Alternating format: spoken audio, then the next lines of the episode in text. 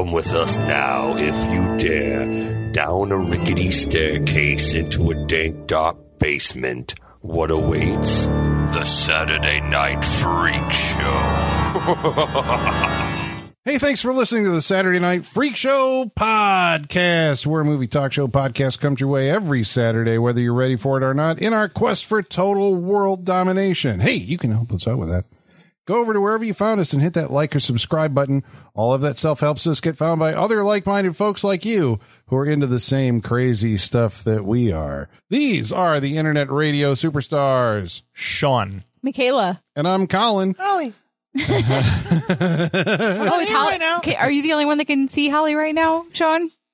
No is she sitting in No this comment. chair? No comment. Just right. move along. All right. I mean, that would go with the theme for Yeah, tonight. yeah. So, Well, speaking of which, tonight we watched a movie that was chosen by Michaela, what did we watch tonight? We watched Paranormal Activity 3. Ooh, and uh, getting deep in the sequels. How many paranormal activities are there? There are six, and a seventh was just announced. They're going to do seven. Oh, really? Yes. I had And, like heard this that. week. Okay. Like, oh, there you go. all they said was, it's happening. like, no other context, no nothing. It just, uh, Paranormal Activity 7 is happening. what year was this one released? 2011. It's 10 year What- anniversary. Oh, okay. Okay. So the first one came out in 2007. 2007. okay. And then I think the second one was 2010. Wow, they Okay. waited that long. So uh title sequence. Paranormal Activity, Paranormal Activity 2, Paranormal Activity 3, Paranormal Activity 4. Oh, okay, this is where I'm gonna you're gonna have to test me. God. Paranormal Activity, the marked ones. Yeah. Okay. Paranormal Activity, the Ghost Dimension, in Yeah. 3D. and then I don't know what the last one's called. Isn't wasn't that the last one? Wait, we have Is that four, five? five, and six. Yeah. Okay, that's six. coming, Okay, all right, all right. No, Or seven's seven is coming. coming. Yeah. Wait. Is Yeah. We, oh shit. There were Yeah, we're missing one. No, no, no. We had four regular named paranormal. Yep. And then five was Marked Marked ones. ones, ones, and then and Ghost then the Ghost Dimension. Dimension Okay, is six. okay, Okay, there we go. we got them all. Yeah. Good. I mean, this was a huge deal. This series. huge. Deal. There was. I mean, I remember, and probably a lot of you listening, like uh, horror Cultural fans. phenomenon. Yeah, like w- my generation had Freddy and Jason and Michael Myers, you know, Mm-hmm. every year. Your generation had Saw and Paranormal Activity competing for your box office dollars Yep. every Halloween. Well, we we talked about on a I think it might have been on a Final Destination episode, but we talked about how 2007 was like a pivotal year in 2000s horror because that was when everything went from being torture porn to other stuff because pa- because of paranormal activity. Because of paranormal. this was the fulcrum point that Yeah. that that made that change. It's, I mean, it's sense. weird Mm-hmm. when I look back at 2007, but I mean, obviously there's an antecedent here for the whole series, which is the Blair Witch Project, which was 99, right? Mm-hmm. Correct. I mean, Blair Witch Project, you know, is basically single-handedly, you know, responsible for creating the found footage genre. I mean, I know, you know, you could say Cannibal Holocaust,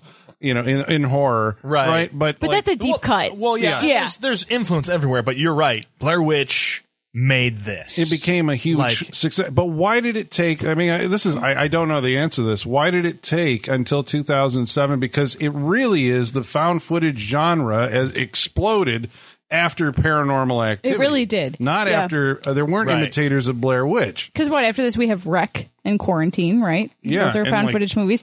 Uh, the Poughkeepsie tapes, VHS, the you know, VHS movies, yeah. The Last Exorcism, which Yep. we did on this show. I Yep. mean, there's just Troll Hunter. You know, what I mean, it just goes on and on and on. There's a, a cajillion found found footage 3D. Yep. Okay, there's uh, Did we Yeah. get any like attempts to jumpstart this between 1999 and 2007? I don't think so because Blair Witch abandoned that premise immediately. Like they Sure, they yeah, they in the abandoned the found yeah. footage after the first one. Like I think they thought it was a gimmick that couldn't they couldn't pull off again. I think they're smart if that is what they thought. I think they it's a good idea that they left it. Could you imagine not only creating like an iconic cultural phenomenon of a movie like Blair Witch, but creating a movie that like creates a whole subgenre as well as being a cultural phenomenon? That's Yeah. like that's a once in a lifetime. That's Yeah. incredible. And this is Oren Peli was the guy who came up with the original Paranormal Activity. Correct. Did you ever see? Okay, before this, before Paranormal Activity, I remember seeing the series of YouTube videos, and they were called like Pantry Ghost or something like that. And there was like a series where they seemed to like escalate, and it was like. I mean, there was no production company, you know, listed. It was basically like there was a guy in a house and he's like, you know, just showing you know, he'd have like a this pan- glass pantry door, and he'd close it, and there was like a you know a figure, and he opened the door, and there's nobody there. And then I think that like you know, I saw it on Paranormal Caught on Camera. Yeah, I have seen okay. it. Yeah. So they were out there, and I just wonder if that was an inspiration for paranormal activity. Because somebody Had saw that been. and said, you know, well, I work in visual effects. I think that's what Oren mm-hmm. Peli did, mm-hmm. right? yeah. And so he's like, I, you know, I just bought a house. We can shoot a movie in my house, and mm-hmm. this will be like a thing.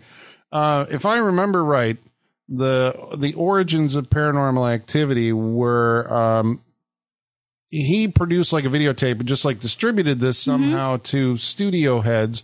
Steven Spielberg saw it and said, "We Let's should do something with that." ending. Yeah. So it was his connection through DreamWorks to Paramount. Yep. Paramount Wow. actually bought the movie, but they were sneaky about it. And they did this whole thing where like you had to request to have the movie brought to your town. Yes. Yes. Yes. But it was coming out anyway. They didn't tell you that. Yeah. But it made you seem like you could request to get this horror movie to come to your town. What a genius piece of marketing. right. And I remember like another the, the multiple endings to the original Paranormal Yes. Activity actually pays off very well for them because I remember at the time I went and saw it in theaters because it was a huge cultural phenomenon. And then I remember one of my friends torrented it and we were talking about it and we had completely different endings of what they Yes, saw okay. and what I saw. And I was like, this is a fucking genius marketing strategy. Like everything Paranormal Activity did in its pushing of the movie was genius and revolutionary.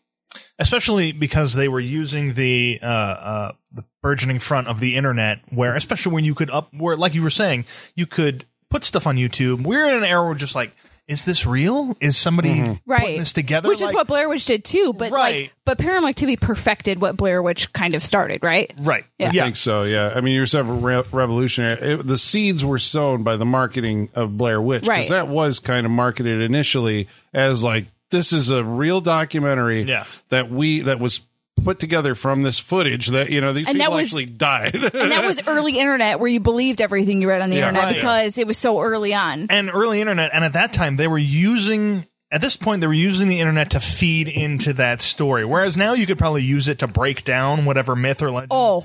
or marketing campaign studios are trying to put out there. You're just like, this isn't true. This is fake.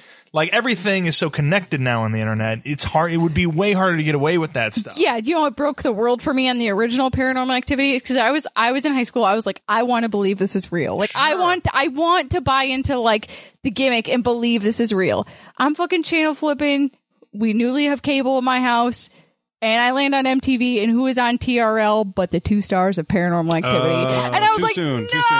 Yeah. no, I wanted to believe it was real, and like they're shattering the world already. Wasn't the deal with the Blair Witch folks that they and I think in Cannibal Holocaust For a you know, long and time, that didn't they work didn't- out very well. But they Right. were like, Yeah. you can't do, you can't be seen in public for like a Right. year. Right.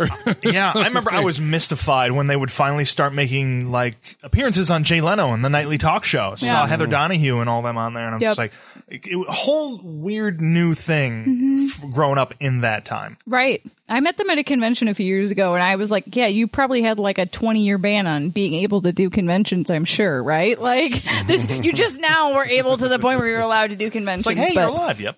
Yeah. Well, I remember the poster with all their signatures on it was Mm-hmm. available, I think, like a year afterwards at conventions and, and something like that. But uh, yeah, this was so. Um, I think, uh, Sean, you may have just Googled this. That's why I'm asking you. Did Jason Blum produce the original paranormal activity?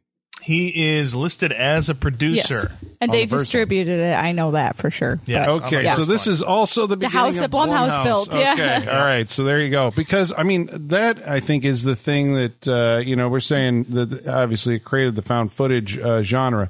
Blair Witch Project uh, was a movie that cost I don't know a couple hundred thousand, Yeah. right, and grossed uh, you know like hundreds of millions of dollars. Yes. Uh, Paranormal Activity followed the same uh, thing. I think it was like a million dollar movie or less, seven hundred thousand or yeah, I something think it was like less, that, yeah. and it made hundreds of millions of dollars.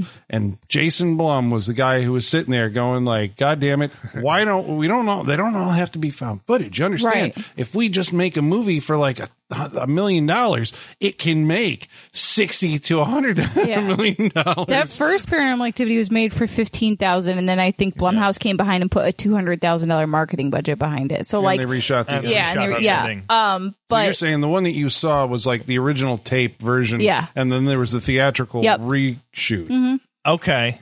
Well, see, I'm always wondering now. My there's conne- three endings My problem so. is when I first saw it, it was I believe it was a torrent. Mm-hmm. I don't know, and I- that's the only time I've watched that movie. I don't know what the other endings are, or what There's ending some I that are got. worse If mine was the reshot, I I think. Uh, spoiler alert for I think she eats the camera at the end of one of them, or Okay. just like that is the theatrical. okay. I don't think I've ever seen that. The other two are are the not theatrical. I Okay. would say. Okay, so correct me if I'm wrong. Mm-hmm. Part of the reshoots on the first movie, because Katie Featherston's Mm-hmm. her name, I think that's the actress, kind of became the central figure of the paranormal activity movies. Correct. Part of the reshoots on the first one was a little bit of mythology building. Something about, because I think the original idea was just like spooky shit was happening in a Yeah, house. I think Yes. that the picture in the attic. that was a part of the reshoot. which uh like I don't know if you remember Sean, but like Well, the no, picture in the is what I attic in the gonna say. original Go over all of it because I don't remember what the connect. Because I figure you need a lot from the first one to. I I mean this To the, re- the reason why I satisfying, I picked this one though is because even though it's the third one, it's a prequel. It's the third one in the f- third installment, but it's a prequel. And just like the second Paranormal Activity actually happens concurrently with the first one, it's not a sequel. Right. They're happening at the same time. So the myth- the like timelines are all fucked up based on the numbering system. But the picture in the attic in the first paranormal activity which like to me is like one of the scariest moments of that movie is you see that picture being taken in the very beginning of this movie when she's standing in the driveway and they're like let's get your picture taken that's the picture that's in the attic Oh, gotcha. Mm-hmm. Gotcha. So there is some talk in the first one, I believe, that Katie says something about like, yeah, when I was younger, my sister and I used to have, I can't even remember what it was, uh, but ghostly experiences. And so the and then there was a house one- fire and um she and that's why she's so freaked out when they find the picture in the attic because she said this shouldn't exist because burned everything burned out in the fire. house fire And then the second one follows her sister, whose name is christy Christy. And that's like I think that's the weakest one in these first three because so each one has like a camera gimmick, right? The first one is it's just a tripod in their bedroom. The second one is you're watching a baby monitor, and then I feel like we're watching a pool a pool cleaner a lot. There's a lot of camera on the pool in that yeah, second yeah, one, right, yeah. and that's not just just not interesting. Yeah. And then the third one, it's the oscillating camera, which we'll we'll get into. But- Yeah, because I remember thinking that. Uh, I mean, uh, my honest opinion on the first movie, I went to see it because there was this whole hubbub about it. I'm like, this is the most boring fucking movie I've ever seen in my life because it just seemed like I could see through what was happening. They always hit the subwoofer button whenever mm-hmm. you know there was something going to mm-hmm. happen. Mm-hmm. It's like you're just watching nothing that builds suspense, and then boom, we hit you. The second one seemed like that was Hollywood had had gone like, okay, we can actually make one of these movies, and The haunting is more intense in it's that more one. intense. Yeah. The the, The yeah. doors are flying open, pots and pans are dropping around and shit. and yeah, the pacing pool of cleaner's it and falling the over. execution of it is like okay this is actually somebody who knows Right. what they're doing who Right. directed the second one Henry Joost and uh, Ariel Schulman, who directed this one as well. They they took over the franchise after the first one. How many of them did they do The first four, I believe. oh okay Yeah. okay Uh, the, the the catfish people, Yeah, the catfish okay, documentary people, and Nerve, as we talked about last Yeah. week. Nerve, yeah. so that was also a thing because catfish became like I don't know if we're going to spoil catfish obviously there's a TV show Oh, the TV show's also- still going. yeah So okay. if you haven't, if you don't know what catfish is by now, you're living under a fucking rock because it's been like seven seasons of a TV show, and And it's Yeah. the term is now I Yeah. think, more well known than it was. Right. everybody back they know that the the first movie was actually like faked right it wasn't actually like a real thing it Yeah. was, it was faked which uh, it, that on- devastated me when I found that out too. right. So it was like, okay, so Blumhouse went to those guys and said, like, okay, you obviously know how to do this. This is what we're trying to do Right, with right, the horror right. thing, and then Right. they took over the franchise. So, but the second one, I do remember, like, the end of it seemed to me to borrow from the Spanish movie REC. Yeah. The, the climactic moments are all in that green night vision thing. I'm like, Yeah. REC. Yeah, I think it ends basically the same way that REC Yeah. did. It was like, huh, somebody saw REC. Because I don't think that had been like really given a release. I think here. Quarantine was coming out right I- yeah, around and the that's same why they time, which has Jennifer. Carpenter, who, Yeah. I, who I love. So I, I I'm more partial to Quarantine just because I like Jennifer Carpenter. But Right. Yeah. It. Yeah, well, they both they both function basically as the same uh, Mm-hmm. movie. Um. So now we get to Paranormal Activity three. So I guess to set up Paranormal Activity three for Sean, who didn't see the second one. but I barely don't, saw but the like, first one. but that's why I picked this one because I feel like you don't like. I feel like this one stands alone the most out of those three because it is the prequel, right? So like, there's a little bit in the beginning of like Katie and Christy as adults, which I think these clips are happening right before the events of one and two, since one and two happened concurrently. We were talking off mic prior to this, Mm-hmm. but there is a version that you can find out there somewhere on streaming services. I know it's available because I saw it at one point, but it is, and every time there's a movie release, they add to it. It is this a, a, con- A chronological cut. yeah, it's a chronological cut of all of them put Gotcha. together. And I know they did at least the first three. I can't remember if they added. Four, No, five, they should just stop at three. They just just stop because at one point doesn't it be like the neighbors next door like living next to Christy and they're having hauntings or something, right? across the street or Okay, something, that's right? like Isn't that's that such a reach. Four? Like this is like to me this Oh, is the end of the story is three here, right? Like this four is where it the is. extension. It's Right. like once it's ended, how do we get it into the kid across the street or Yeah, whatever? You know? yeah. Um, So, but that's also the thing that they did with three. Three tries to give you what you expect from paranormal activity, and like also it's it's the mythology movie. It's it's it's why is this happening? Right. Which like that's a real gamble because sometimes with horror movies you don't want to know why. Sometimes the why takes the scary out of it, you know? Right. Uh, I don't know if that necessarily applies here. I think that depends on the viewership and your opinion of this franchise in general. But like that's a risk to take as a movie maker to be like, let's pull back the curtain and see why this is happening. It's like, well, sometimes it's scary if you don't know why. Yeah, because the first one really doesn't. If I remember correctly, it's uh, they come to the conclusion that some kind. It's not just a ghost; it's some kind of demonic. It's not the house, it's me. Is Yeah. what Katie says at one point. Remember, because they try, they're like, "Well, let's just leave," and she's like, "No, it doesn't matter. It's me. It's not. It, you know, It's an entity Yeah. Mm-hmm. that's focused on her and wants something from her, but we're not Right. entirely clear what that is. And by the end of it, it seems like it gets her.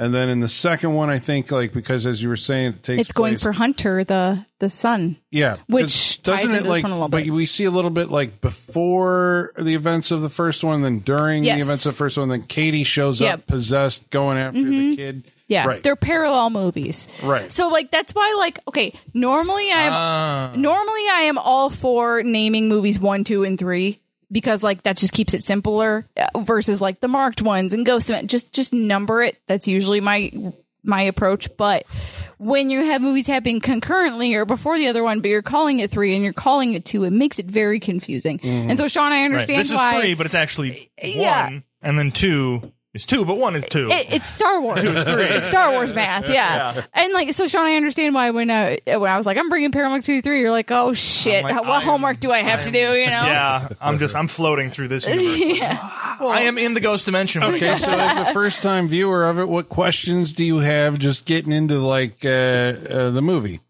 I don't know if I'm the guy who's going to give you Sean- anything Sean's like, what positive to questions- come out of this. Um, the, uh, sh- man, I feel like I got to watch two other movies again to even Oh, try do? and jump into this thing. Even though this, even though this is like them as kids in the '80s, like this is the Yeah, start of it let's, all. All right, let's let's. This quote is your unquote episode 80s. one. Let's no, do that right now. This is your quote unquote episode one of Star Wars, my, right? My my concern um, is less of the uh I'm going to say less of the story of the movie and more on the way the movie is constructed and the actors in it. This this is where my interest is or my complaints. I'm going to say complaints because that's where I'm going to be headed with this movie. Okay, all right. you have a real problem with found footage, don't Oh, you? no, uh I love Blair Witch. It's great. You you took Last Exorcism to task. Let, let me put it this way. Uh, this movie's got everything working against it for me.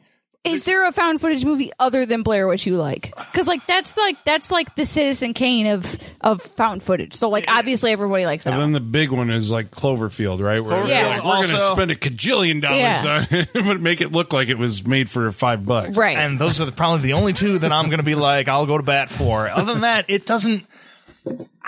It doesn't work for me, especially in this. Okay, first of all, ghosts. Like I am all for it. If ghost stuff, I mean, if any of this actually happened to me, I'd be scared shitless. I'll give them but that. that's the mindset but you I need to be in watching that the movie. mindset because I can't relate to ghostly happenings because a they haven't happened to me. Uh, I'm starting to lose faith in ghostly stuff because it hasn't happened and I haven't seen it. and unless something like that happens to me, I can't. I can't get into their mindset. I can't relate to it. And so maybe that's why I look at their actions as like this. This doesn't seem realistic at all. I think it's What a do lot you to do do with the actors. Situation? What would I do in this Yeah, situation? well, I'd be like, fucking how- gone. I would be so gone. Sean, it's not the house; it's you. That's the thing. Like, it's but is it you. is uh, if it's me? yeah, like then- that's that's the that's the thesis statement Okay, of these movies. It that's- is it that- not the if house; it is them. That's fine. If it's me, I'm not doing this. Let's put it that way. Maybe I can't come up with what I would do. I can tell you what I'm not going to do. Is Document it all? That seems like the best way to not approach to it. This extent, because first of all, the who's ever got to set up the reason for the cameras and who whatever Oh. character is stuck uh, having to keep recording, that's a merciless um job in these movies as far as I'm concerned that's why because I automa- I hate them In Blair Witch, it works, I guess, because they are documentary filmmakers. Yes. They would have cameras running all the time. There's In the first purpose. one, it kind of works, and I guess that's what they're playing on here. Is that uh, well? Actually, is it because there's in the paranormal first one, activity, it's because things have been going on, so they're trying to document it. already Yeah. right out of the Yeah. bat, Right. and then the and in the second second one, it's secure. It's it's the the baby cam and Right. and like the security cameras around the house, so no one is actually filming. It's just the security setup in the house. Which honestly, if you're going to do a Paranormal Activity seven.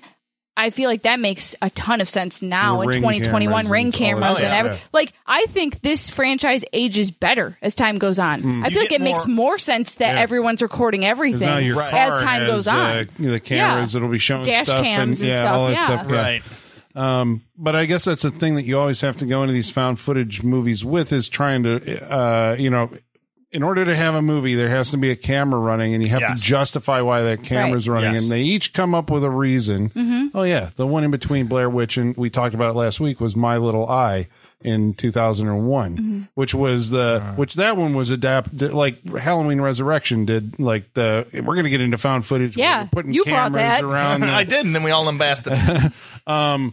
So in this one, there's a guy who's Dennis. Dennis who has just married Julie, They're not married. Dating Julie. Yeah, they've been together Julie. a few months. First complaint: this relationship. But okay, but Dennis, I think is like the most likable character in this whole I movie. hate Dennis. Why? He is so unlikable. I would slap. What? I'm on How? his side. I'd slap the shit out of him if he was still recording in this stuff. Why does he record himself for hours? I know he's supposed to be in like the mania of looking for shit. but- Okay, did you not No, have I a do not dad in the Dennis. '80s that got a camcorder and recorded everything you fucking did as a kid?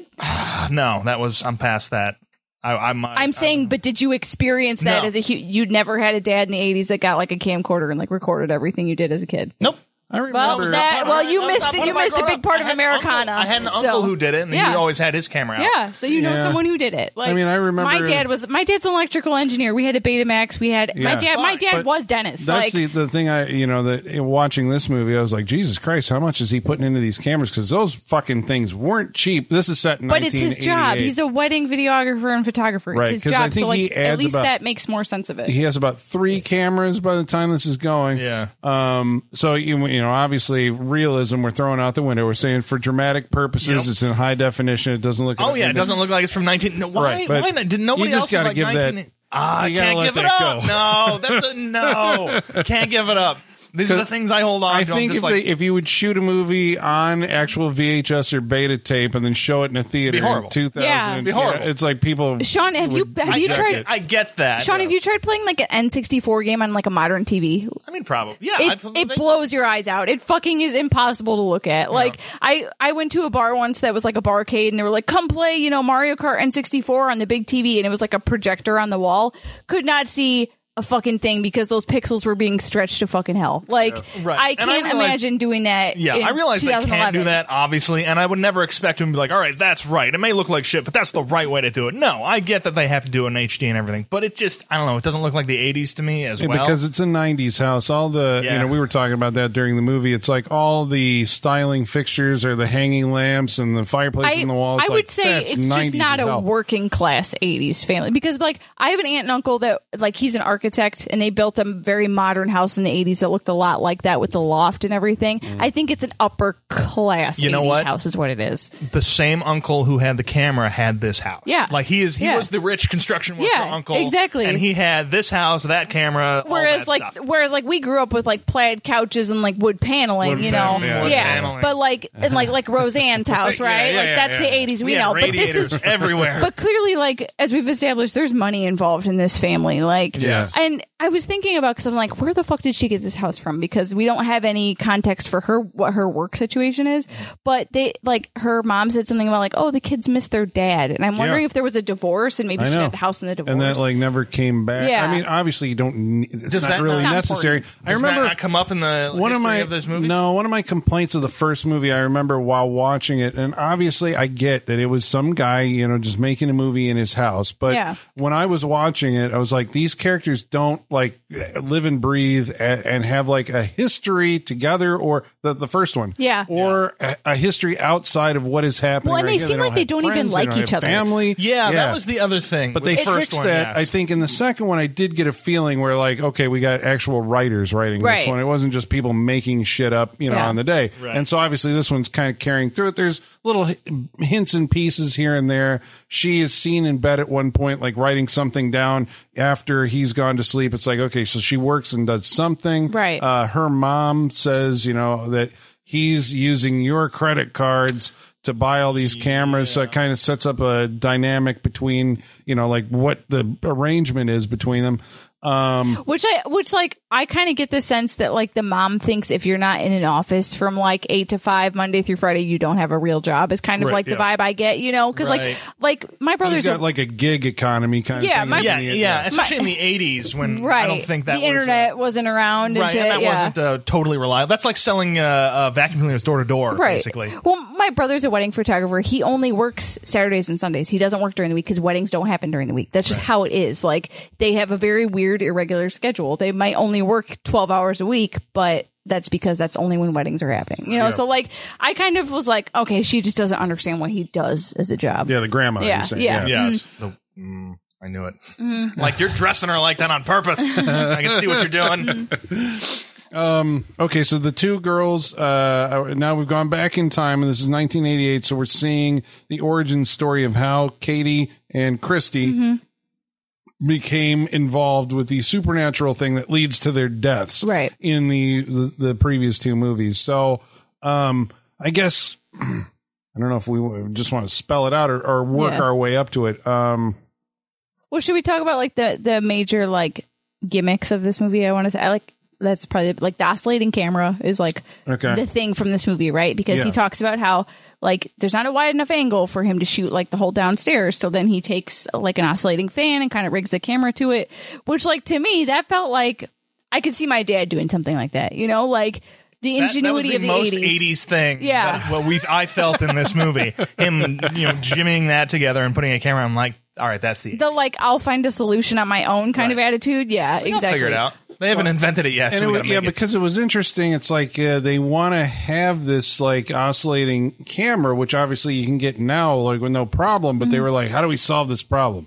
I got this cool idea, but we can't do it because it's the '80s. Well, we'll just do it fan. So it's like the filmmakers figured that out, Yeah. Right. How to do it with Which like, I think old-timey like technology. sets up some great suspense. I think right Oh, yeah, because it is. because you can only move as fast. Your eyes can only move as fast as the camera's going to move, and you know something's going to be on the other side of the right, room. and it presents that opportunity for Mm-hmm. it because if you know, I mean, you kind of pick up on the language of these things or the language of horror movies when it comes to like camera work and what they're going to do to try and scare you, try and build tension and everything. The back and forth obviously lends itself to like, oh, they'll go one way, it won't be there. They'll come back, it's there, Mm-hmm. and you know, And it's like, what kind of trickery are they going to pull? Because Right. I'm always like, okay, they're there. Did they run behind the camera real quick? There was this scene in the oscillating camera thing where she left uh, the kitchen and then we follow her over to the door, you know, then it, comes back and then all the uh, furniture's gone. but it does the insidious thing where you see, where well, I guess it's not the insidious thing, but like you see her reaction first.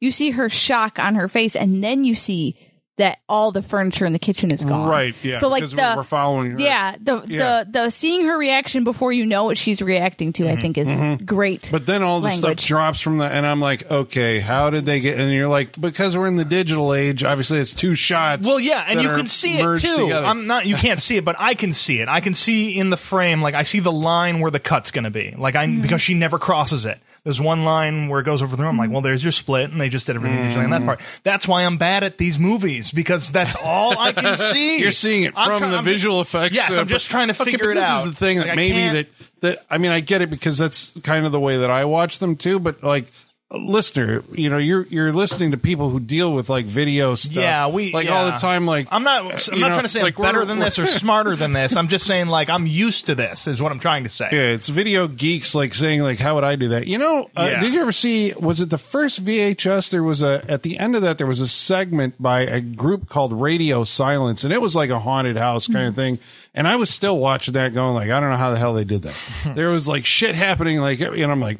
Uh, where's the I don't yeah that was like that one got me but this one and I guess a lot of these you can kind of go like okay this is how I would do that you know that shot and so it's like it's not breaking your brain you know Yeah, yeah. but most people don't watch them. I know, way. most They- people don't watch these them like these that, movies is- are an exercise in suspense. Yeah. So, but the suspense comes. I mean, I guess that's that. That is what they're doing. They're going like you have foreknowledge that well, it's called paranormal activity. You know that there's going to be ghosts. They set up a shot and they say like night one.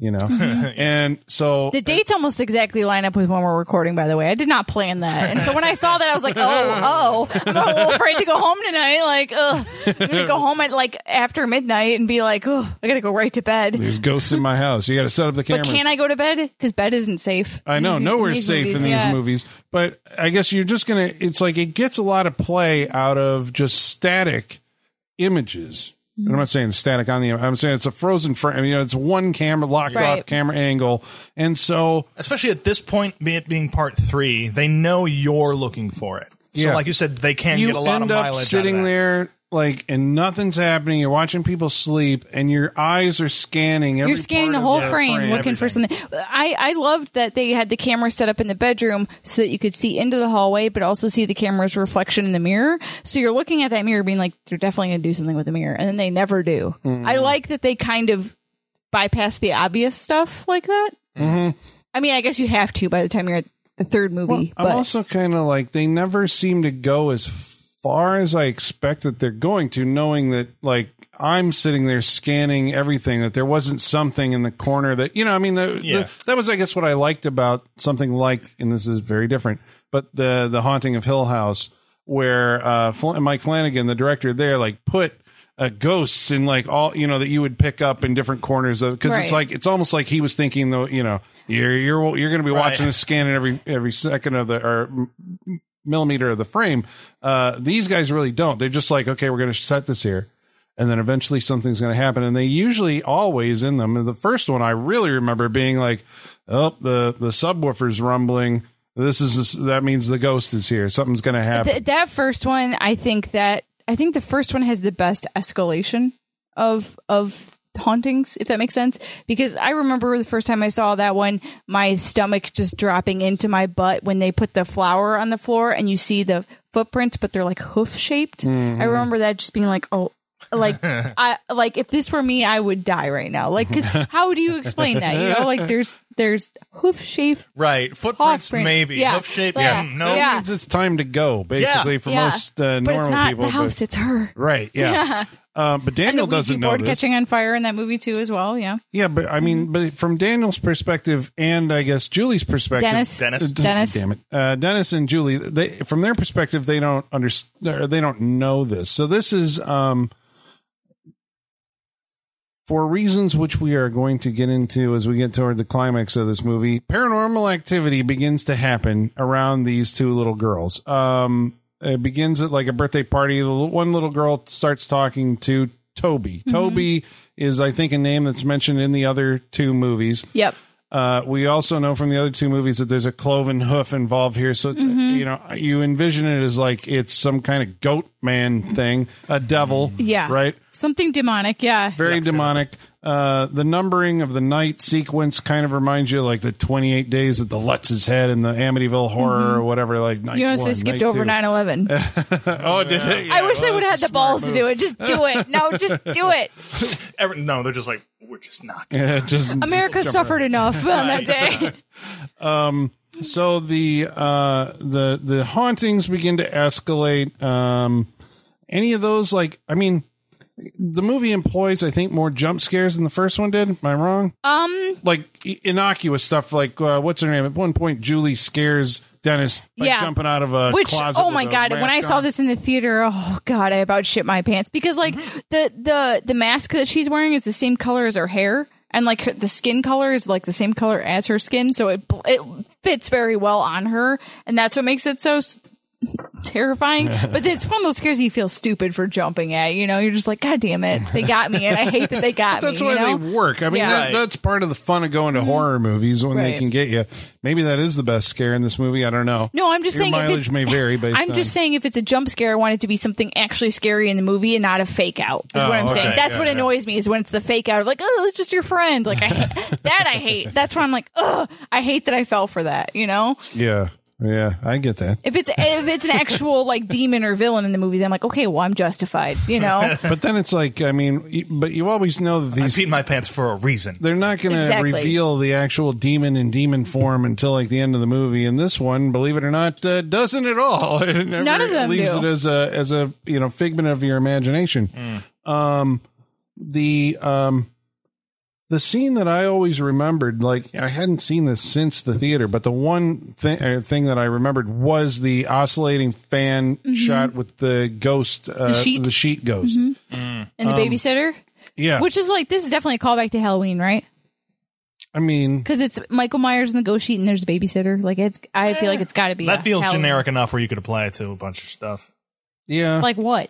I mean, it just, Just- being a ghost movie, like the the, the, Well, yeah, the ghost but being under like- a sheet is like Right, but like it's a babysitter and Halloween was originally going to be the babysitter murders, you know, like and I don't think it's directly related. That's just me. But they have this uh, because you know you, you always kind of pay attention, or I do, to like how they set this up. You get the innocuous scene where somebody, uh, you know, I think the girls ask the babysitter to tell them a ghost story, and so she puts the sheet on. So mm-hmm. you're like, okay, I, you know, I have the visual mm-hmm. reference, and then later when the babysitter's alone. We see the sheet in the back of a frame, and then the camera moves, comes back, it's not there. Then it comes, moves over to where the babysitter is, and there's a sheet there. In you know, uh, well, I mean, a sheet. There's a little person. there's a figure under the sheet, yeah, and then the sheet drops away, yeah. Yeah, and then the camera moves away. Um, so I mean, that's like effective stuff because you're like, well, how'd they do it? There's something under the floor, or you know, some kind of. You're just kind of like, you know, what's the Well, effect there? I don't know if you guys ever babysat. It's kind of terrifying, especially after the kids go to bed and you're just like awake and you're just killing time until the parents get home.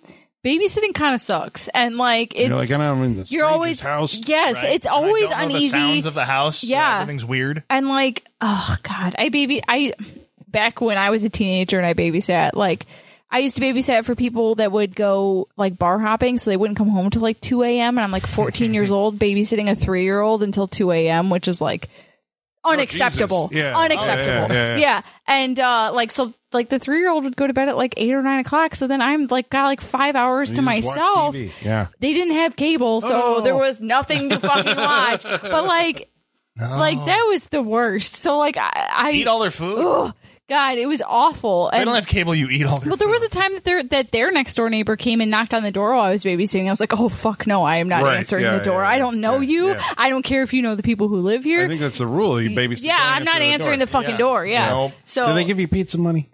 I mean, Is that like part of the deal? You yeah, gotta- but like, but like they pay you like three dollars an hour or some shit. They, they don't pay well, you know. Babysitting is a lot of work. You're responsible hearing for a child's.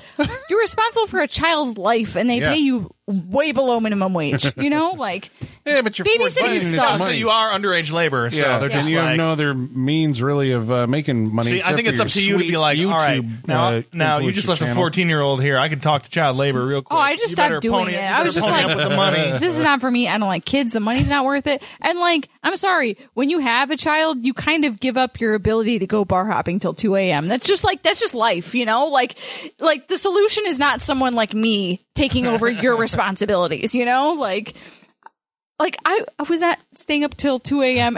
on my own at 14 years old, but now I gotta do it for a fucking gotta job. 16. You Yeah. gotta be at least 16. Yeah. So how do you get home? Oh, yeah, I suppose you're.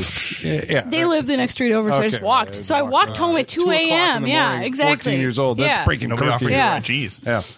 I know, All right? right, these That's were- like all right, Yeah. pizza money these were and a ride. people. Let's Yeah. Yeah. Take all this and just boil it down to and these people shouldn't have had kids. Let's just say that. Yeah. Well, uh, Daniel, as an avid uh, cinematographer, has uh, a studio in his garage. A studio. I guess. This garage looks cozy as hell. I want to hang out in this garage. I got everything look kind of. We were were lamenting on the coziness of the couches and, and the, the, almond this fridge, the like almond colored fridge in the garage, and then the plaid couch, and then that nice hatchback behind him. I was Yeah, like, I everything could hang out in this garage. comfortable back then. I think they're just like overstuff it, fucking put some shag carpeting on it. I know. Uh, Now we're going for minimalism, but back then it was like, uh, yeah, you just had a bunch of shit. Yeah, we Make you this couch as plushy as possible. Well, yeah. They were making them uh, uh, furniture so you could sleep off coke benders. Like I think that's why. yeah, they, like, yeah, yeah. to be comfortable. You gotta be able to pass out and your Right, back yeah. be So, okay like, the next day. Spend two days on this thing. I recommend this couch right here. Well, he's uh, his business is big enough that he employs another guy. His name I can't remember. Randy. Randy. Thank well, that's much. his like second shooter for weddings. Right. The- uh, every photographer has one. Yes. Yeah. So there are uh so Daniel has you know got this new equipment so he's like uh I can't remember what was it what actually triggered him off and I'm like I'm going to put up cameras in every oh because they're doing a sex tape. That was uh Ah, he's right. going to shoot a sex tape. Which is a tape. callback to the first one because in the first one, like Micah says something to Katie, like, "Oh, you want to shoot a sex tape?" and she's like, "No."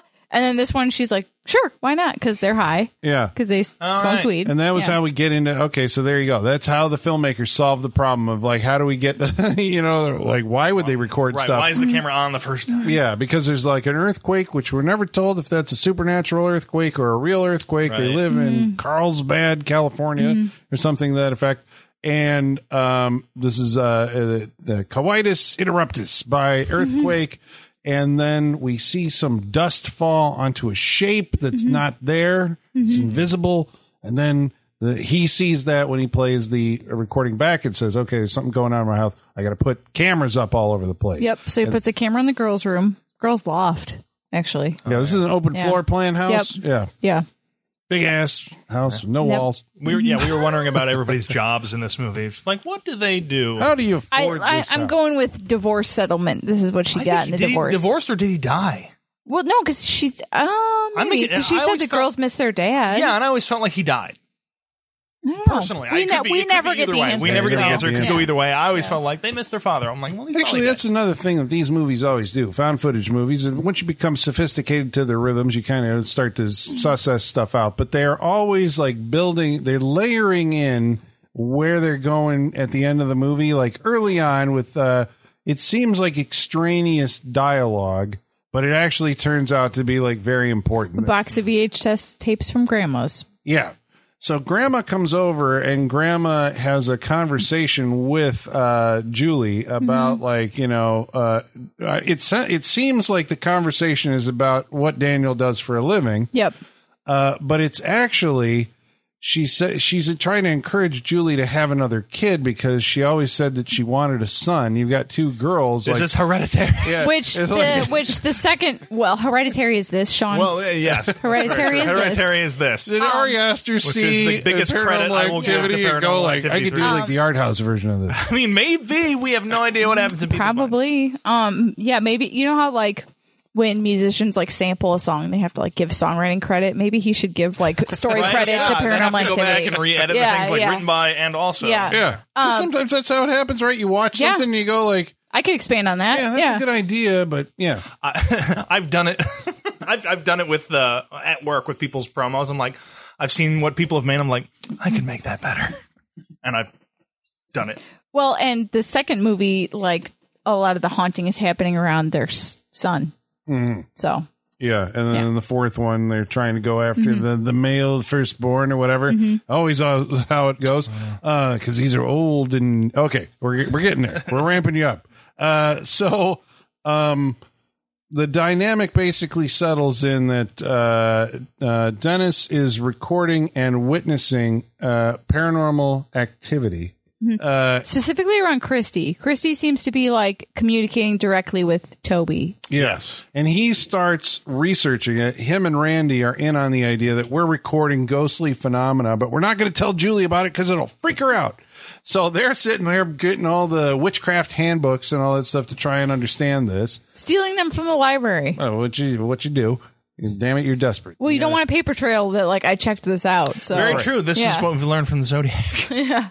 We watched steal the, the books. Mm-hmm. the theatrical version of this, by the way. There is an extended version ah. available, Yes. so we may have missed some connections because at some point Dennis has a photograph of witches, and they have a symbol as part of their coven, and we later see that symbol drawn on the walls of in the crawl space. So there's like this creepy crawl space closet in the girls' loft that has like a tiny, short, like three foot door. It opens up to like a little narrow thing. It's something kids would think is awesome, but adults would be freaked out by. Definitely looks like a place where Toby's would live. Yeah, Tell Toby I said is, it. that is Toby's room, right? Uh, for all basically. intents Yeah. and purposes, He lives there. and he talks to he talks to uh, Christy, Mm-hmm. and uh, eventually makes his presence more and more known throughout the house. Like, I mean, it starts with you know the innocuous stuff as it always does, and it ends up with you know uh, shit being thrown around. There's a sequence. This movie works in the Bloody Mary thing of saying Bloody Mary in a Yeah. mirror. That was part of the trailer, Yep. if I remember for this one. Actually, most of the trailer is not in this movie. There's like 50% more footage that was not even used in this Isn't movie. it both girls saying Bloody Mary? Yep, in a it's both girls. There's a scene where like Julie, the mom, gets like yanked up into the sky. Basically, there's a. If you watch the trailer, like there are straight up characters in the trailer that are not even in this movie. There's like they consult like a demonologist who comes and tries to do like a thing in their house, and uh, but that's in the first. That's kind of in the first Yeah, one, so so we don't need to retread that. But Yeah, it's interesting to me, just you know, when you're doing these uh, as a from the director's standpoint or filmmaker's standpoint, as you're trying to make these, because uh, part of the goal is to make it seem realistic and therefore relatable. Obviously, this didn't work on Sean, but the idea that I think like most of the audience bought into that this is real, the way that the illusion is created is that it almost seems like there aren't like written lines in a script. Somebody will have to correct me if I'm wrong because uh, obviously there are writers credited on this. One of them being, Christopher Landon, yeah, Yeah. who is the guy who gave us uh, Happy Death Day and Freaky. Yeah, Yeah, he's a Blumhouse regular. stayed yeah. within the Right. Blumhouse. Uh, this is Nice, launching cush- nice cushy for- job right Yeah. there. Yeah. Well, when you're the son of Michael Landon, it's easy to just get handed jobs in Hollywood, you know? But now he's like on the on the fast track because I'm sure he's got something else uh, coming out. Do something better than Happy Death Day to you. yeah, Do better than that, yeah, sir. that was disappointing. That was a Um, very disappointing movie. Happy Death Day though. If you haven't seen it, you Oh, It's a good one. that Oh, yeah, yeah. watch that one. But that second one, not a horror movie. Yeah, yeah. Not a horror movie, guys. and unsatisfying. Not a good movie. Yeah. where were we going with this? Um, uh, n- oh yeah. In order to convey the illusion, it seems like they give you know actors. Here's the information that we're trying to convey in this scene. This is these are the important plot points. Right. Hit But these. basically, just improvise this. You know. Right. Um, Which so- I thought that Dennis, like, for someone who doesn't have kids and kind of just started dating someone who has kids, did a pretty good job of, like, talking to kids and, like, getting on their level, Mm-hmm. Well, I know? imagine that, like, more so than the filming of these movies, it seems like uh, the preparation of, you know, selecting the right child actors, uh, getting all the actors together and getting them comfortable with each other probably takes more time than the actual shooting of the Right. movie. Like, you know, uh, it feels like a normal movie is like you do rehearsals, but I mean, like pages are written overnight and it's like you're an actor, just go and deliver it. Here's your mark. These are like, we're going to spend a lot of time in the, on the front end, short time on the actual filming end, and they just film everything. Right. And then later in an editing room, they have to determine what the movie is. Yeah. Basically like and i i do think the kid actors in this movie are pretty good usually kid actors get on Yes. my nerves i feel like the two in this movie are pretty believable and pretty good Yeah, Yes. I mean, yeah, I mean, for Mm-hmm. you know, the, when they say action, that's your mom. You know that kind of right I have uh, I have two nieces about this age, so this movie's not going to help me look at them any. Like, you know, I already eyeball them because they're they're kids and they're weird anyway. do they have no. a weird crawl space closet sean I in their room mean- They- should you open the door and look to make sure there's not symbols drawn on the wall in there with one of them? That Yeah. little one is Yeah. she's a wild child, so maybe her. I, I did you guys find it weird colin i guess is more for you that like this movie was so focused on christy and toby considering like it seems like katie is the more like Right. affected one later on Yeah. yeah, because Yeah. she becomes the centerpiece of the Yeah. trilogy. What happens to Christy? Because I don't, I have not seen the second one. Well, in the end of the first one, Christy more about her becomes, son. Christy becomes, pos- or sorry, oh, that's right. Mm-hmm. Christy is like, uh, it like uh, wreck pulled into the darkness Yeah. at the end of the movie because I think one? the thing, Yeah. and then Katie come, pa- Katie then possessed from the end of the first movie comes in and abducts the infant Mm-hmm. because uh, it's all it's it's like like you're saying it's like Right, she hereditary left where that like you movie need and came into the this movie. right Yeah. but like order you're to- saying like hereditary it's like they need a son for whatever reason Right. for this ritual so Yeah. like the second movie is actually not really about chrissy it's about their like infant son more than anything so Do they get into like we need the sun for a ritual? Is this all the No. haunting is happening around the sun Yeah, that's but all you really know None of this None of stuff is that? explained, which is Okay. why I none think of this the third the one, witch stuff none of that's None in of the that's- second okay, one that's this what is I'm the wondering. first movie where this was introduced Right. It's retroactively explaining Yeah. what you've seen in the other movies, Okay. which I guess Yeah. is why you're saying this is like the you only The- need the three of these technically and you pretty much yeah, got the whole story. yeah exactly So th- what the movie sets up, I mean, obviously after uh, you know, uh, Dennis hides all this stuff from from Julie, even though it's like you know you're actually seeing real paranormal activity on on camera when she I get it though because I wouldn't want to know. Just don't tell me. Just you know, like it's. What can I do about it? Yeah, and What can I fucking do about she it? She continually like rejects the idea just on its face, even though there's weird shit happening. And you know, it, Mm-hmm. they even have that scene where like he's trying to get her to watch the tape, and she's like, "No, there's no ghosts." First of all, that's his fault because he does not know how to present information in the correct order Yeah, in the right right, way. right, right, like yeah, he yeah. he's an idiot. Yep. As far as trying to explain That's this a, to someone. that's a, that's how the scene is constructed by Yes. the filmmakers to make that happen. That she's not gonna, you know, Yeah, watch but it- until she sees it herself. And then it's like, okay, we're getting out of here and we're going to grandma's house, which it turns out is the worst place to go Because she doesn't buy into it until she sees all the furniture fall down. Right? Yeah. it's hard to to walk away. yeah, yeah, yeah. Her her kitchen table split in half, like fell from the ceiling and split in half. Yeah. Like it's hard to ignore that. So it's like, all right, we're packing up the kids and we're going to grandma's house, and grandma's very welcoming. And then the first night there, in the middle of the night, uh, they awaken. Why are they recording in the grandma's house? Because it, I mean, they don't know that it's not going to follow them. You know what I'm saying? Like they Well, don't he- know what they're doing. They have with. one line where he says, like, I'm going to keep recording until this is over. Yeah. And that's, that explains it. and, and I, yeah, I- but I- great line. But I think like when he, what he's saying is that like if it's the house, we'll know tonight, right? Like Hmm. if it's just the house, it's if it's an Amityville situation, we'll know tonight because I'll record and we won't see anything in the morning, so we'll be good. But if it's not the house, we'll know. Then we You know know, what this is for it to be up.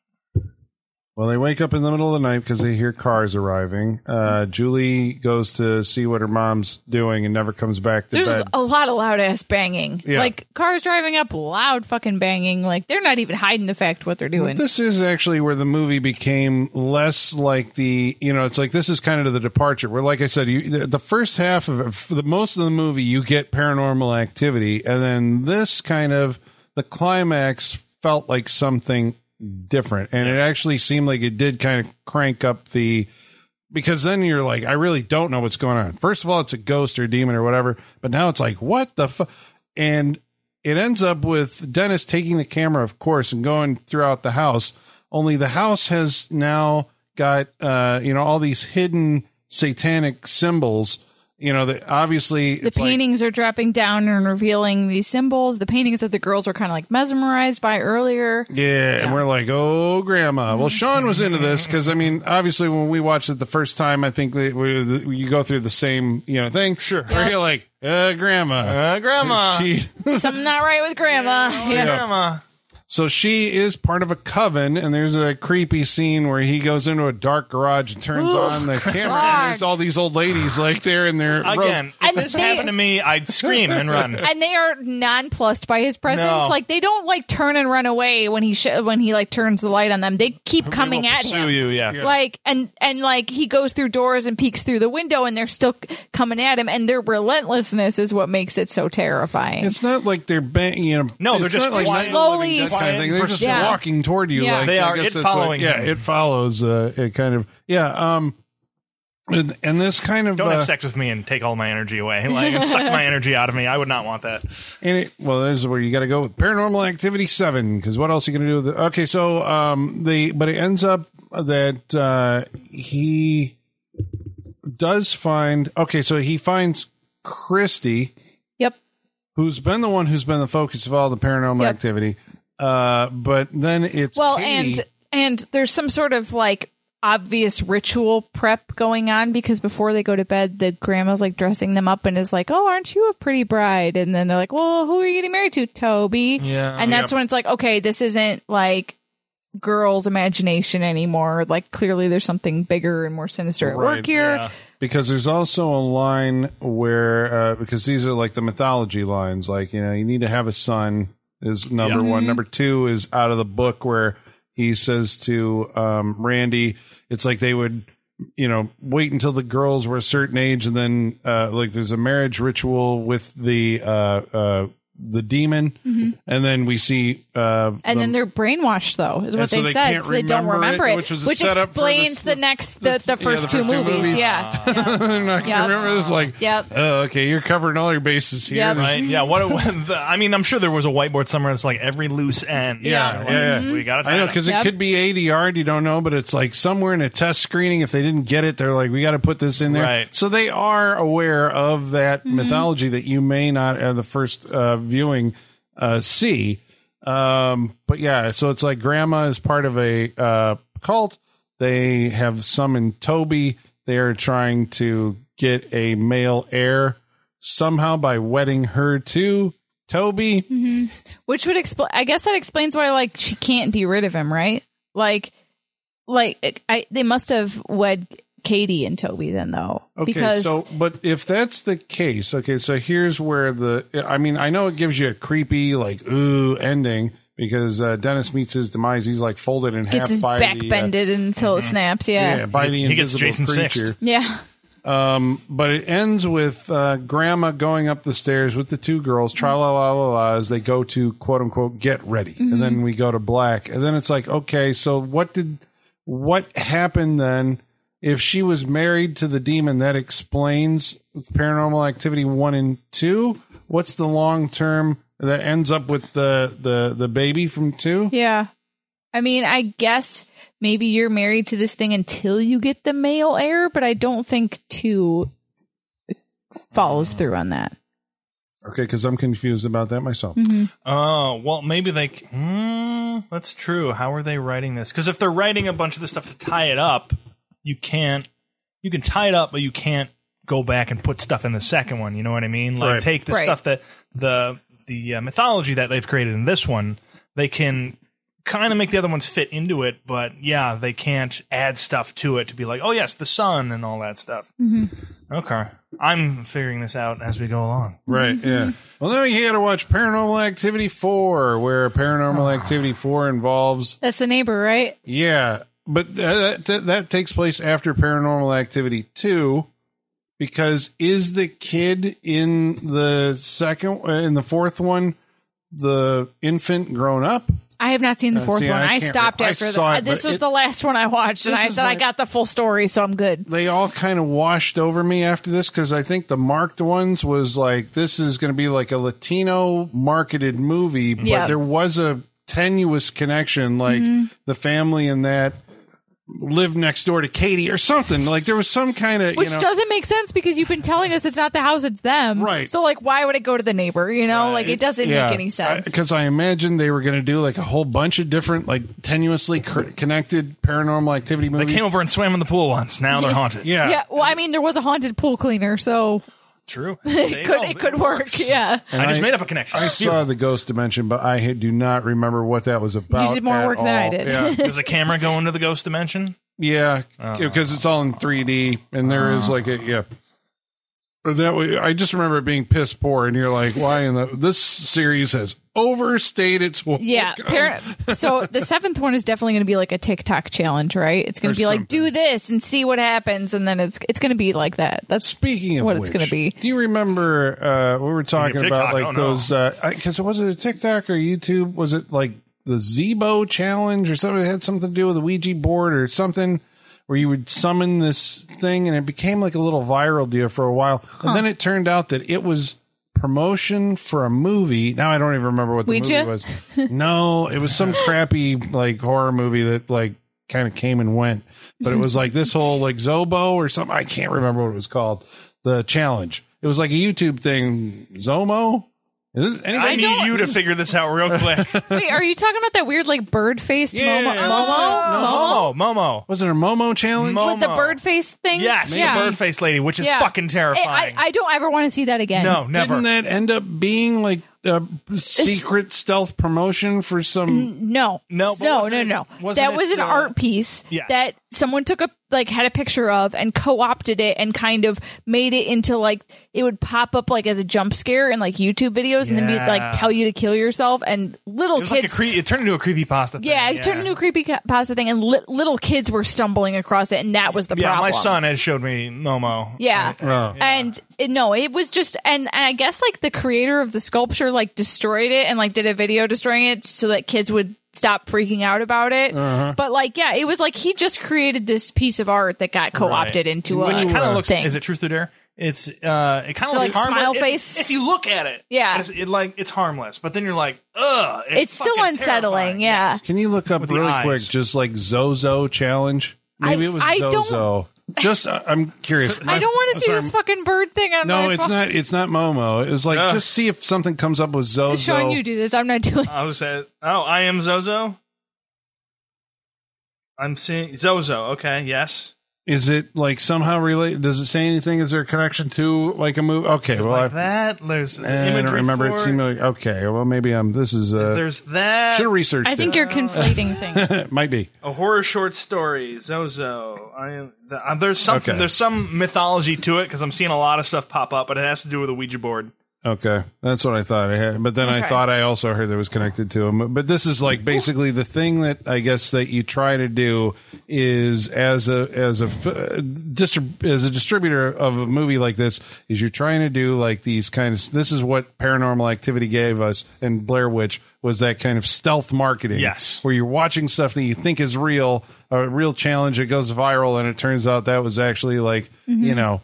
Trying to get you to see a movie, You know, like, uh, you know, I remember District Nine having a really good stealth campaign like that too. Like, did you guys ever see the bus the bus stop signs that had like the Oh, the, yeah. the no aliens allowed like on the Oh, bus yeah, stop or those. like I- in public? I Yeah, think it was in L.A. at the time, and they had them at all the bus. they were in stops. Yeah, yeah. Chicago. Yeah, and I remember like being like, "What the fuck is this?" And like there was like a like a web address you could go to, and it was mm-hmm. like, Oh, yeah, but it was like good. they yeah the district like bring that back, bring back that guerrilla marketing. I kind of like it. The last Yeah. one I remember, I think you had to be pretty heavily on Twitter, but Blair Witch when it when the new one came that out. dreadful, dreadful movie. that very dreadful movie. But they had some kind of viral marketing going for it too on mm-hmm. Twitter. They would you followed the right people, like they were part of the uh, associated with the people who were actually in the movie, like mm. on camera. Those characters, they'd send you shit like uh, the stick figures and all that. Oh, super! Do you guys remember Super 8's guerrilla marketing? No. Like they had that.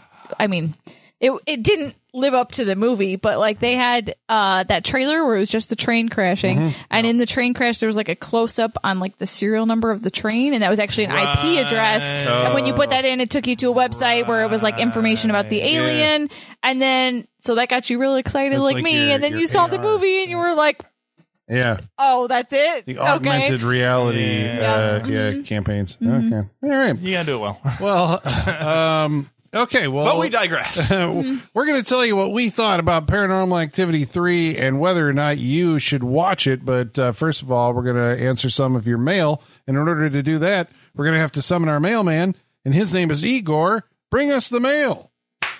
Masters, Masters, the mail. I've got the mail. So many letters. Our followers are rising, rising. Why, thank you, Igor. Do you think he's ever been possessed? Do you think he knows Toby? Oh, Friends? I mean, he's Can definitely. you imagine possessed. Igor's imaginary friend? How terrifying is oh, that? Oh God, I don't want to oh, know. In order for you to join this interactive portion of our show, all you got to do is follow along on Facebook Facebook.com slash Saturday Night Freak Show. or Twitter. At Sat Freak Show. You can email us, Saturday Night Freak Show at yahoo.com. or you can follow along on Instagram for the time of your life. It's Saturday Night Freak Show. About tonight's movie, Paranormal Activity 3, Michael Whitaker writes in and says, Now, here's a horror movie franchise that for some reason my wife is actually the bigger fan of versus myself. For some reason, I couldn't get into this series of movies, but I did see this one once, and I've always thought that it was strange that this franchise stuck with found footage the whole time, but Blair Witch abandoned it the moment it got a sequel, then tried to get it back for the third and never recovered. That's true. third? That is weird. There, wait, Oh, yeah. the third. The third is Oh, Blair the one we were just talking Right, about. I'm just yeah. like the third oh, Because oh, we all is a try to forget it exists. Did we do part two on this show? No. Okay. Book Hey, of Shadows. oh, Book No. of Shadows. remember We when will. people thought Adam Wingard could make good things? Yeah. Yeah. That didn't last long. Well, he got. Didn't he just do Kong, Godzilla versus Kong? Yeah, remember when we Yeah. just said good things? Yeah, I, I okay. didn't say mediocre things. I said good things. All right. Uh, there was uh, uh, for Blair Witch. There was. I don't know if you guys remember this. There was like a three video game set that came out uh, sometime after. The, I think it was a tie-in with Blair Witch Two, but those actually were pretty decent. One of them was like the Yeah. Rustin Parr. Yeah, One of them yeah. was you know yeah. Um, Adam Kaler says, I just finished watching Paranormal Activity 3. It felt like I was watching a Where's Waldo movie if Waldo were invisible. Adding witches, I assume they're witches, to the mythology seemed like an afterthought. Probably best to stick to the original, or a better slow burn horror movie might be Ti West's The House of the Devil. Okay. I hear a lot about the House of the I, Devil. yeah, I was gonna say Ti it. West is a big blind spot in general for me. I Me think. too. Yeah, I always hear Maybe his we name need to work on that, movies. you Maybe.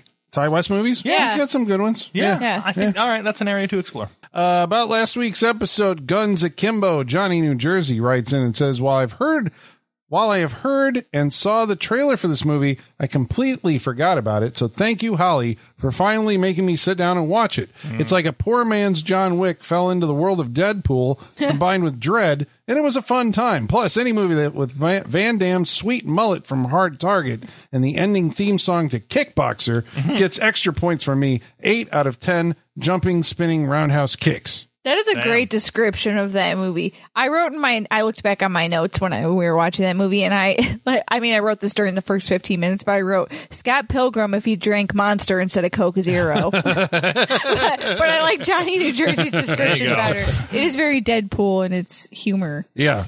Yes. Well, Evil Kid Summer says uh, Samara Weaving's eyes are so psycho. I love it. Yeah, especially You mean when Margot she, Robbie's? especially when she Uh, died. We were, uh, this discussion can, continued on after that episode. Like we said, we need the Buzz, BuzzFeed quiz. Is like, is this or is this not Margot Robbie? I, I'll fail it. I know I'll I ace will. it. Like I got it. Like Who was I the think other? Yeah, there's like two other something- Australian actors. Okay, the one, whoever the McKenna, whatever Ashley McKenna or whatever her name is. No, was. yeah, she doesn't. Get her out of there. I well, I thought she looked the most like um, Margot Robbie. In There that. was one of those in that four that was a reach. It was. It's just like, eh, we can Yeah. take her out. But the other ones are just like, okay.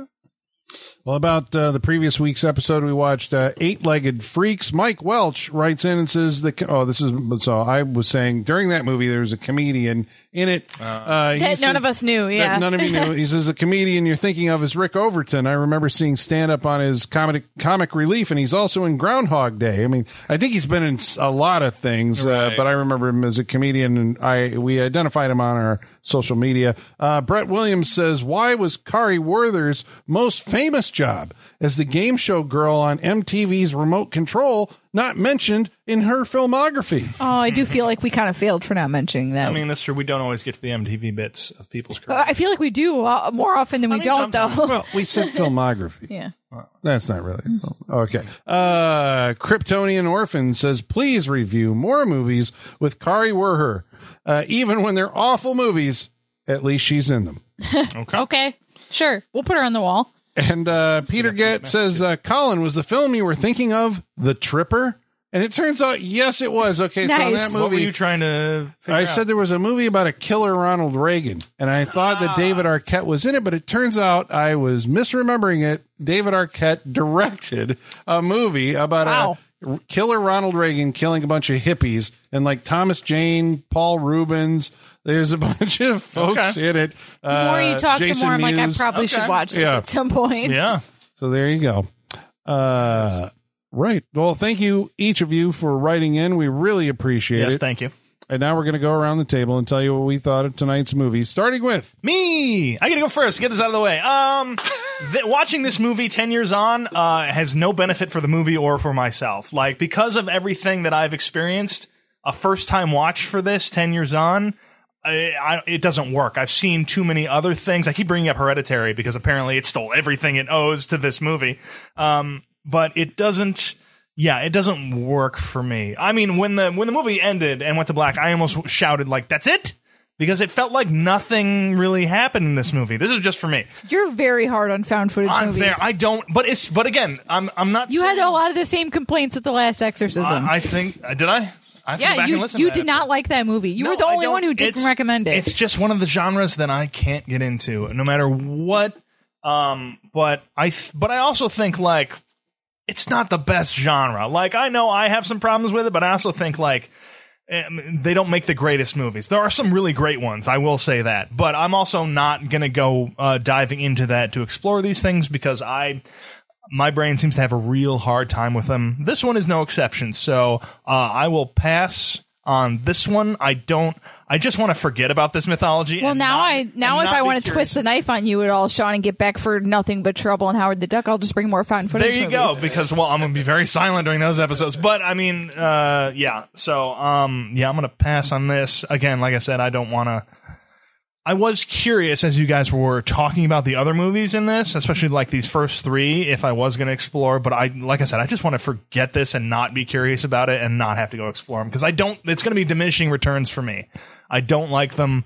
Uh, they, I don't, I can't get into any level of believability with them. Um, maybe the day I see a ghost, like I'll, I'll go back and revisit all of these and be like, scary shit ever. But the, I, woo, this movie, it felt, uh, it felt long. It felt like nothing happened. I do not like the main character. I think he's not given, uh, like I said, I think he's given a merciless job because he's got to keep, he's got to be the thrust for keeping the cameras going, and that's not. Um, uh, I don't think it's a likable task for anybody in these movies, um, but especially not for this guy. It doesn't feel like it's in 1988. That guy doesn't feel like he's in 1988.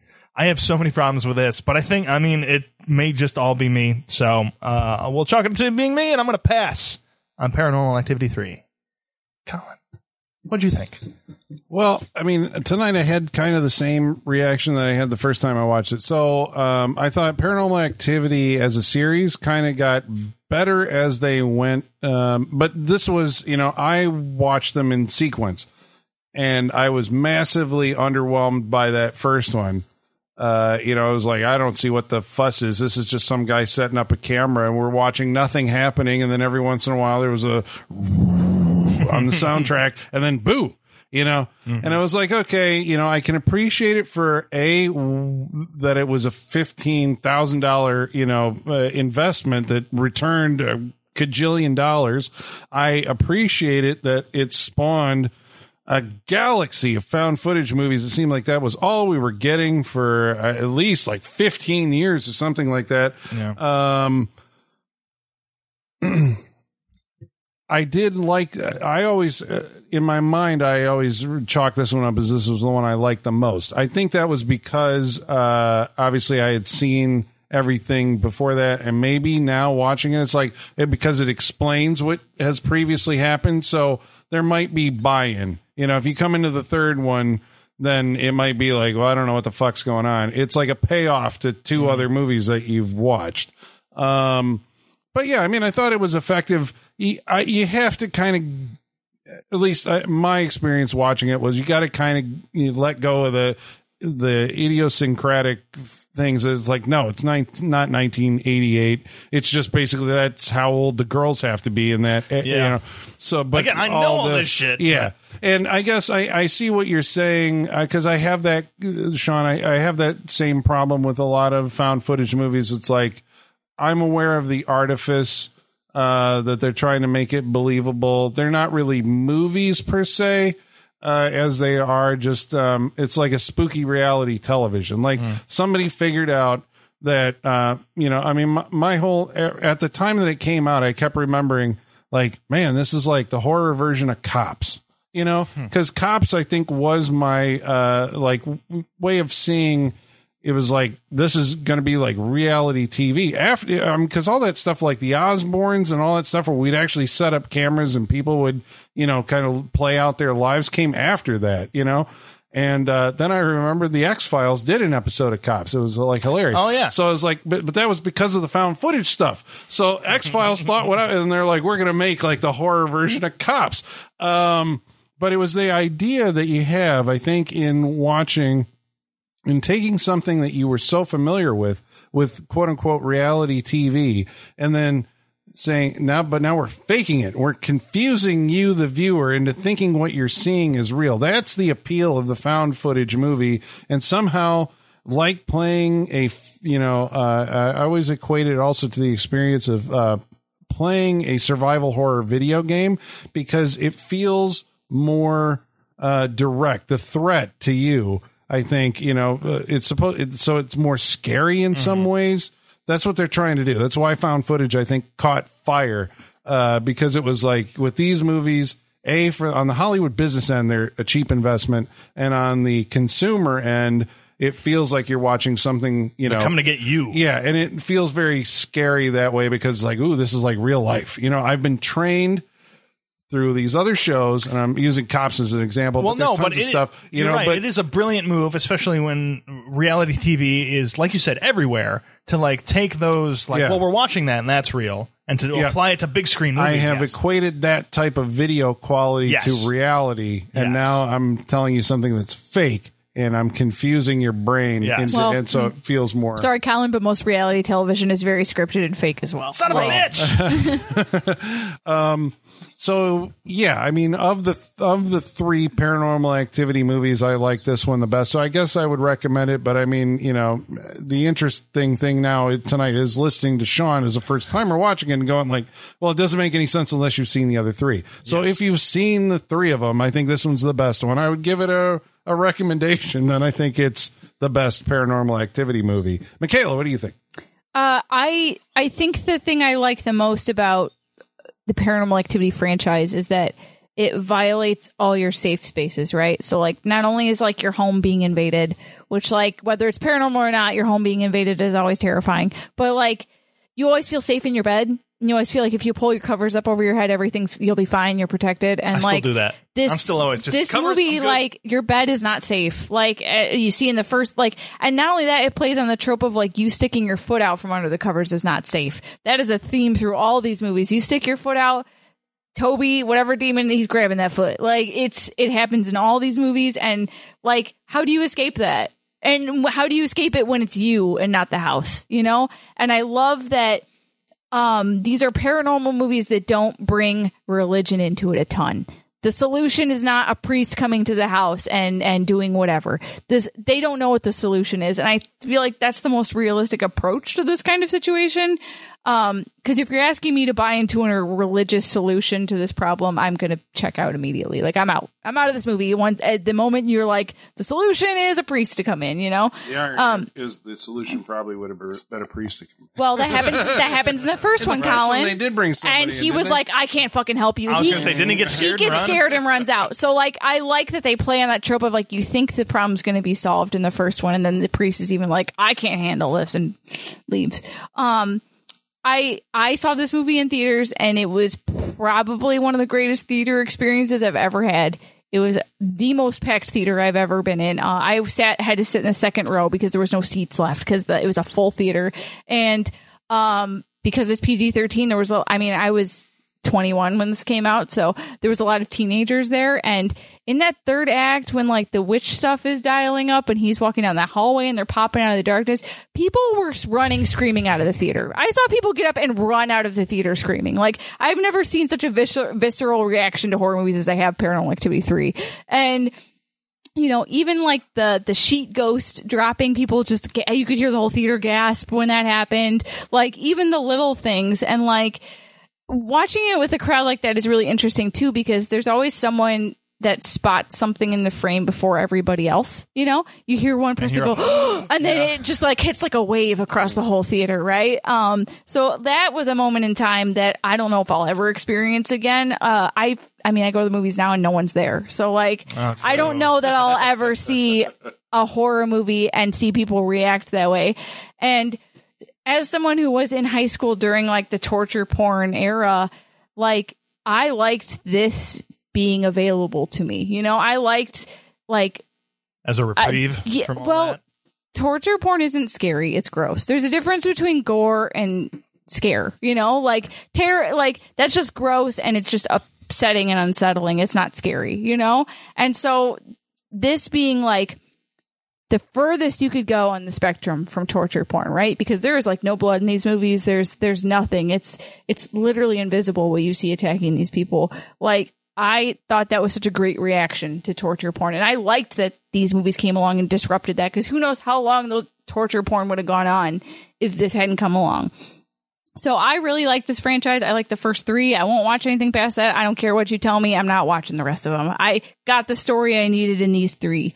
And I I love suspenseful movies and I think these movies are a great exercise in suspense and just like they have those moments of like fuck what would I do in that situation? What would I do if there was cloved hoof prints on the floor in my bedroom right next to where I sleep, you know?